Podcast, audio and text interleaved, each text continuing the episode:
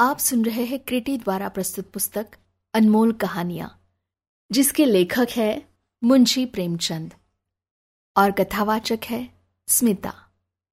कहानी का नाम माता का हृदय।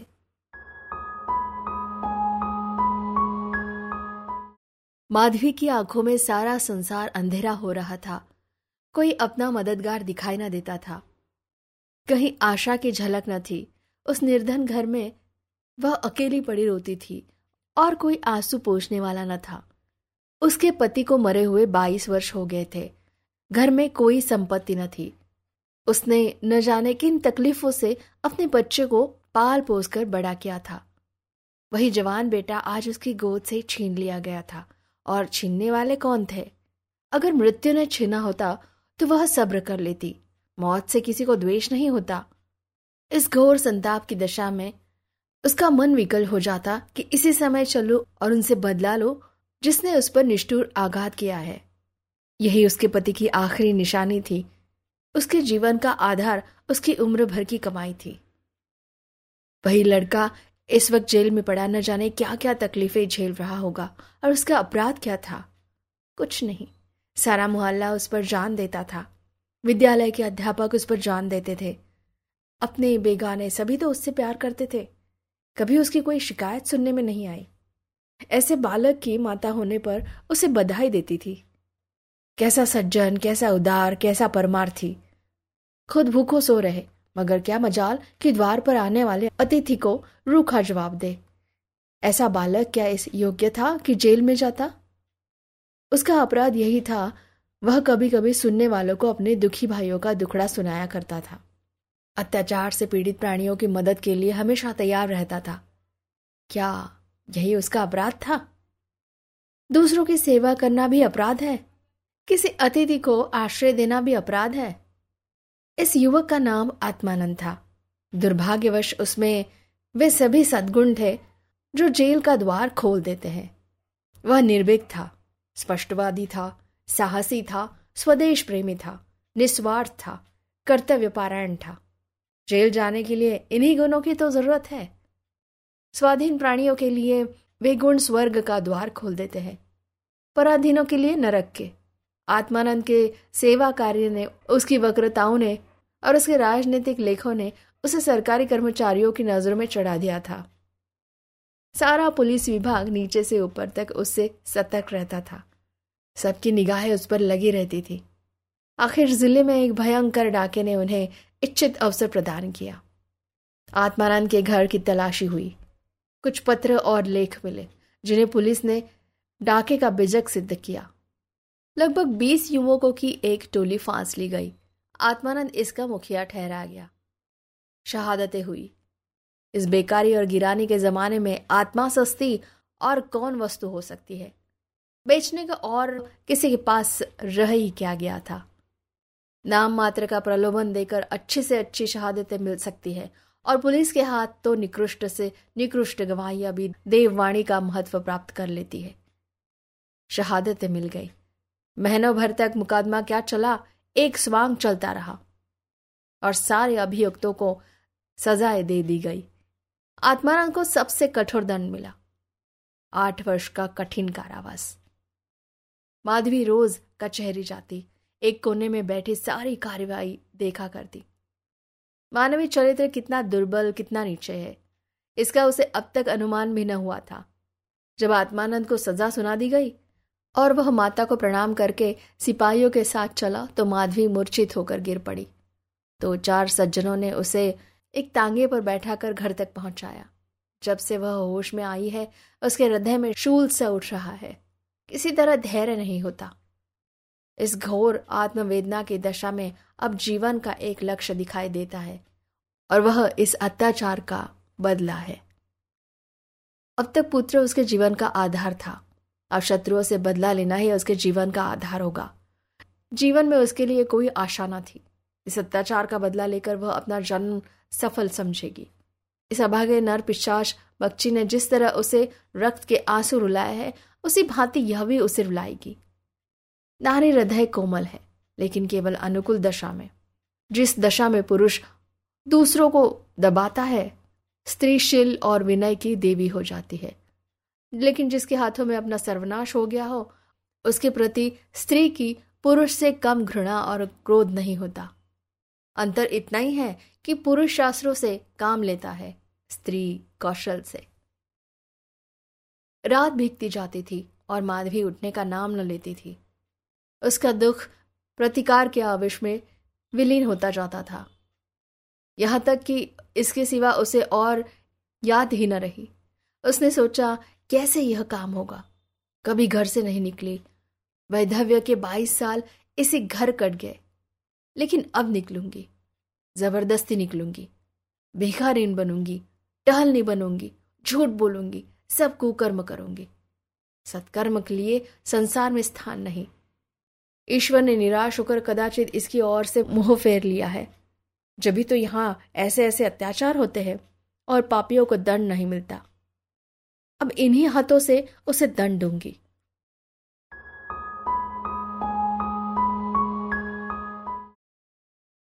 संध्या का समय था। लखनऊ के एक सजे हुए बंगले में मित्रों की महफिल जमी हुई थी। गाना बजाना हो रहा था।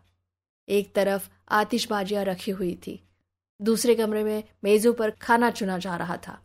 चारों तरफ पुलिस के कर्मचारी नजर आते थे। वह पुलिस के सुपरिटेंडेंट मिस्टर बागची का बंगला था। कई दिन हुए उन्होंने एक मार्के का मुकदमा जीता था। अफसरों ने खुश होकर उनकी तरक्की कर दी थी और उसी की खुशी में यह उत्सव मनाया जा रहा था। यहाँ आए दिन ऐसे उत्सव होते रहते थे।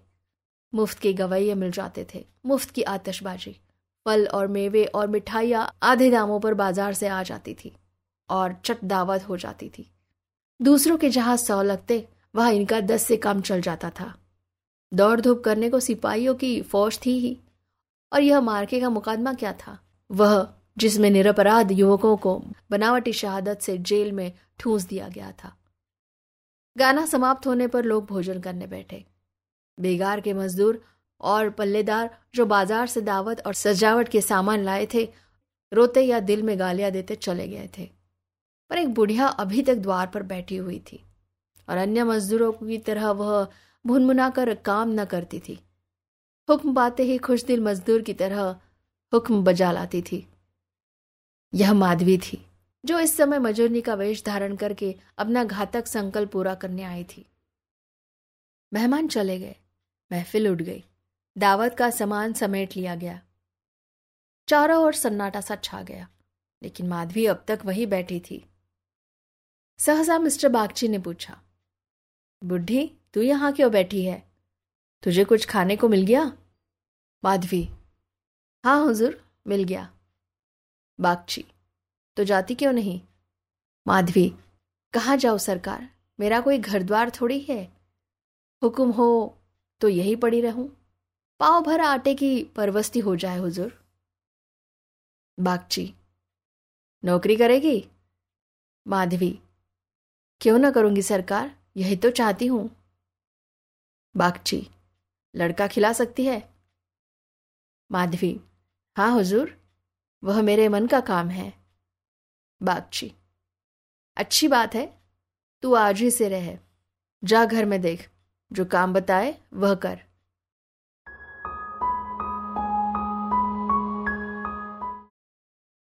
एक महीना गुजर गया। माधवी इतना तनमन से काम करती है कि सारा घर उससे खुश है। बहूजी का मिजाज बहुत ही चिड़चिड़ा है। वह दिन भर खाट पर पड़ी रहती है और बात बात पर नौकरों पर झल्लाया करती है। लेकिन माधवी उनकी घुड़कियों को भी सहर्ष सह लेती है। अब तक मुश्किल से कोई दाई 1 सप्ताह से अधिक ठहरी थी। माधवी का कलेजा है कि जली कटी सुनकर भी मुख पर मैल नहीं आने देती है। मिस्टर बागची के कई लड़के हो चुके थे और यही सबसे छोटा बच्चा बच रहा था। बच्चे पैदा तो धष्टपुष्ट होते, किंतु जन्म लेते ही उन्हें एक न एक रोग लग जाता था और कोई 2-4 महीने, कोई साल भर जीकर चल देता था। माँ बाप दोनों इस शिशु पर प्राण देते थे। उसे जरा जुकाम भी हो तो दोनों विकल हो जाते। स्त्री पुरुष दोनों शिक्षित थे, पर बच्चे की रक्षा के लिए टोना टोटका, दुआ ताबीज, जंतर मंतर, एक से भी उन्हें इनकार न था। माधवी से यह बालक इतना हिल गया कि एक क्षण के लिए भी उसकी गोद से न उतरता। वह कहीं एक क्षण के लिए चली जाती तो रो रोकर दुनिया सिर पर उठा लेता। वह सुलाती तो सोता, वह दूध पिलाती तो पीता, वह खिलाती तो खाता। उसी को वह अपनी माता समझता। माधवी के सिवा उसके लिए संसार में कोई अपना न था। बाप को तो वह दिन भर में केवल 2-4 बार देखता और समझता यह कोई परदेशी आदमी है। माँ आलस्य और कमजोरी के मारे गोद में लेकर टहल न सकती थी। उसे वह अपनी रक्षा का भार संभालने योग्य न समझता था और नौकर चाकर उसे गोद में ले लेते तो इतनी बेदर्दी से कि उसके कोमल अंगों में पीड़ा होने लगती थी। कोई उसे ऊपर उछाल देता था, यहाँ तक कि अबोध शिशु का कलेजा मुंह को आ जाता था। उन सबों से वह डरता था। केवल माधवी थी जो उसके स्वभाव को समझती थी। वह जानती थी कि कब क्या करने से बालक प्रसन्न होगा, इसलिए बालक को भी उससे प्रेम था।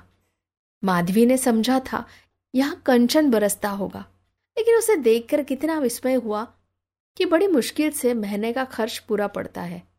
नौकरों से 1-1 पैसे का हिसाब लिया जाता था और बहुधा आवश्यक वस्तुएं भी टाल दी जाती थी।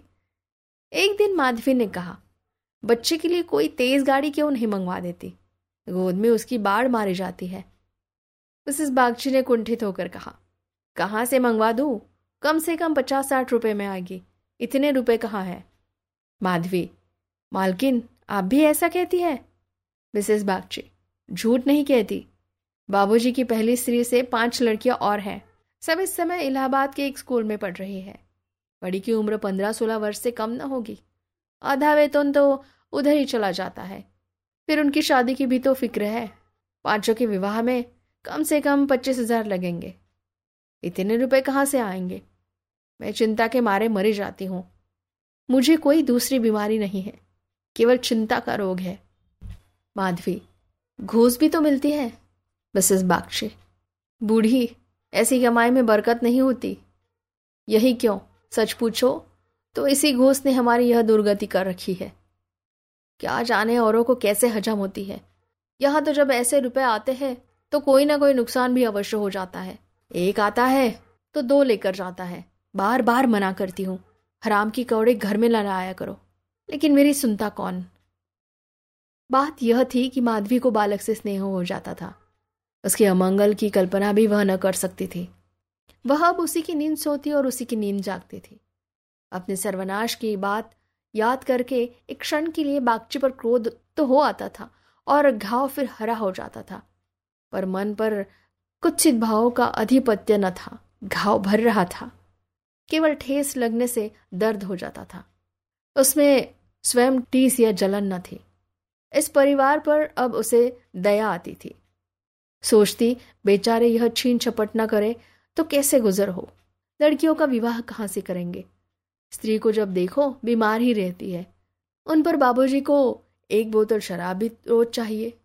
यह लोग स्वयं अभागे हैं, जिसके घर में 5-5 कुंवारी कन्याएं हो, बालक होकर मर जाते हो, घरनी सदा बीमार रहती हो, स्वामी शराब का तली हो। उस पर तो यूं ही ईश्वर का कोप है। इनसे तो मैं अभागिन ही अच्छी।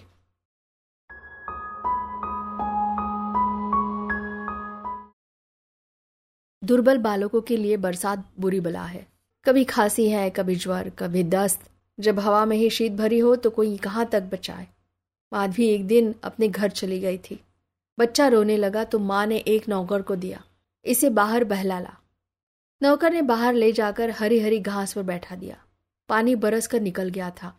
भूमि गीली हो रही थी, कहीं कहीं पानी भी जमा हो गया था। बालक को पानी में छपके लगाने से ज्यादा प्यारा और कौन खेल हो सकता है। खूब प्रेम से उमंग उमंग कर पानी में लौटने लगा।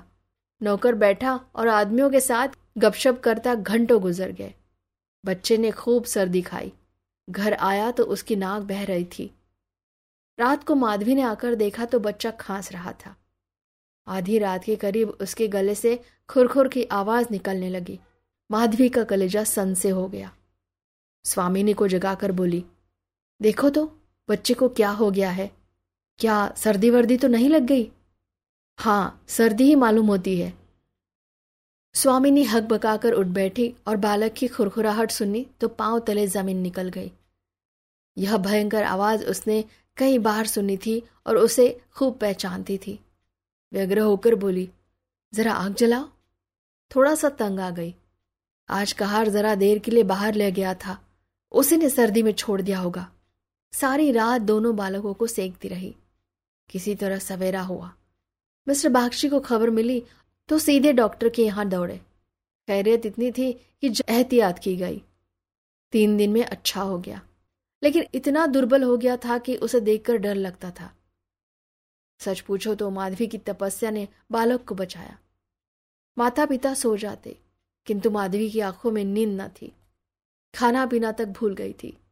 देवताओं की मनोतियाँ करती थी, बच्चे की बलाई लेती थी, बिल्कुल पागल हो गई थी। यह वही माधवी है जो अपने सर्वनाश का बदला लेने आई थी। अपकार की जगह उपकार कर रही थी। विष पिलाने आई थी, सुधा पिला रही थी। मनुष्य में देवता कितना प्रबल है। प्रातःकाल का समय था। मिस्टर बागची शिशु के झूले के पास बैठे हुए थे। स्त्री के सिर में पीड़ा हो रही थी। वही चारपाई पर लेटी हुई थी और माधवी समीप बैठी बच्चे के लिए दूध गर्म कर रही थी। सहसा बागची ने कहा, बूढ़ी, हम जब तक जिएंगे तुम्हारा यश गाएंगे। तुमने बच्चे को जिला लिया। स्त्री यह देवी बनकर हमारा कष्ट निवारण करने के लिए आ गई। यह न होती तो न जाने क्या होता। बूढ़ी, तुमसे मेरी एक विनती है। यों तो मरना जीना प्रारब्ध के हाथ है, लेकिन अपना अपना पौरा भी बड़ी चीज है। मैं अभागिन हूं, अब कि तुम्हारे ही पुण्य प्रताप से बच्चा संभल गया। मुझे डर लग रहा है कि ईश्वर से इसे हमारे हाथ से छीन ना ले। सच कहती हूं बूढ़ी, मुझे इसको गोद में लेते डर लगता है। इसे तुम आज से अपना बच्चा समझो। तुम्हारा होकर शायद बच जाए। हम अभागे हैं, हमारा होकर इस पर नित्य कोई ना कोई संकट आता रहेगा। आज से तुम इसकी माता हो जाओ। तुम इसे अपने घर ले जाओ, जहां चाहे ले जाओ। तुम्हारी गोद में देकर मुझे फिर कोई चिंता न रहेगी। वास्तव में तुम ही इसकी माता हो, मैं तो राक्षसी हूं। माधवी, बहू जी, भगवान सब कुशल करेंगे। क्यों जी इतना छोटा करती हो? मिस्टर बागची, नहीं नहीं बूढ़ी माता, इसमें कोई हर्ष नहीं है। मैं मस्तिष्क से तो इन बातों को ढकोसला ही समझता हूँ, लेकिन हृदय से इन्हें दूर नहीं कर सकता। मुझे स्वयं मेरी माता जी ने एक धोबिन के हाथ बेच दिया था। मेरे 3 भाई मर चुके थे। मैं जो बच गया तो माँ बाप ने समझा बेचने से ही इसकी जान बच गई। तुम इस शिशु को पालो पोसो, इसे अपना पुत्र समझो। खर्च हम बराबर देते रहेंगे, इसकी कोई चिंता मत करना। कभी कभी जब हमारा जी चाहेगा आकर देख लिया करेंगे। हमें विश्वास है कि तुम इसकी रक्षा हम लोगों से कहीं अच्छी तरह कर सकती हो। मैं कुकर्मी हूँ, जिस पेशे में हूँ उसमें कुकर्म किए बगैर काम नहीं चल सकता। झूठी शहादतें बनानी ही पड़ती है, निरपराधों को फंसाना ही पड़ता है। आत्मा इतनी दुर्बल हो गई है कि प्रलोभन में पड़ ही जाता हूँ। जानता ही हूँ कि बुराई का फल बुरा ही होता है, पर परिस्थिति से मजबूर हूँ। अगर न करूँ तो आज नालायक बनाकर निकाल दिया जाओ। अंग्रेज हजारों भूल करें, कोई नहीं पूछता। हिंदुस्तानी एक भूल भी कर बैठे तो सारे अफसर उसके लिए सिर हो जाते हैं। हिंदुस्तानियत को दोष मिटाने के लिए कितनी ही ऐसी बातें करनी पड़ती है जिनका अंग्रेज के दिल में कभी ख्याल ही नहीं पैदा हो सकता। तो बोलो, स्वीकार करती हो? माधवी गदगद होकर बोली, बाबूजी, आपकी इच्छा है तो मुझसे भी जो कुछ बन पड़ेगा आपकी सेवा कर दूंगी। भगवान बालक को अमर करे, मेरे तो उनसे यही विनती है। माधवी को ऐसा मालूम हो रहा था कि स्वर्ग के द्वार सामने खुले हैं और स्वर्ग की देवियां आंचल फैला फैला कर आशीर्वाद दे रही है, मानो उसके अंतस्थल में प्रकाश की लहरें सी उठ रही है। स्नेहमय सेवा में शांति थी। बालक अभी तक चादर ओढ़े सो रहा था। माधवी ने दूध गर्म हो जाने पर उसे झूले पर से उठाया तो चिल्ला पड़ी। बालक की देह ठंडी हो गई थी और मुंह पर वह पीलापन आ गया था जिसे देखकर कलेजा हिल जाता है। कंठ से आह निकल आती है और आंखों से आंसू बहने लगते हैं। जिसने इसे एक बार देखा है फिर कभी नहीं भूल सकता। माधवी ने शिशु को गोद से चिपटा लिया, हालांकि नीचे उतार देना चाहिए था। कोहराम मच गया। माँ बच्चे को गले से लगाए रोती थी पर उसे जमीन पर न सुलाती थी। क्या बातें हो रही थी और क्या हो गया। मौत को धोखा देने में आनंद आता है। वह उस वक्त कभी नहीं आती जब लोग उसकी राह देखते होते हैं। रोगी जब संभल जाता है, जब वह पथ्य लेने लगता है, उठने बैठने लगता है, घर भर खुशियां मनाने लगता है, सबको विश्वास हो जाता है कि संकट टल गया, उस वक्त घात में बैठी हुई मौत सिर पर आ जाती है। यही उसकी निठुर लीला है। आशाओं के बाग लगाने में हम कितने कुशल हैं। यहाँ हम रक्त के बीज बोकर सुधा के फल खाते हैं, अग्नि से पौधों को सींच कर शीतल छांव में बैठते हैं। हाँ, मंद बुद्धि। दिन भर मातम होता रहा। बाप रोता था, माँ तड़पती थी और माधवी बारी बारी से दोनों को समझाती थी। यदि अपने प्राण देकर वह बालक को जिला सकती तो इस समय अपना धन्य भाग समझती। वह अहित का संकल्प करके यहाँ आई थी और आज जब उसकी मनोकामना पूरी हो गई और उसे खुशी से फूलाना समाना चाहिए था, उसे उससे कहीं घोर पीड़ा हो रही थी जो अपने पुत्र की जेल यात्रा में हुई थी। रुलाने आई थी और खुद रोती जा रही थी। माता का हृदय दया का आगार है। उसे जलाओ तो उसमें दया की सुगंध निकलती है, पीसो तो दया का ही रस निकलता है। वह देवी है। विपत्ति की क्रूर लीलाएं भी उस स्वच्छ निर्मल स्रोत को मलिन नहीं कर सकती।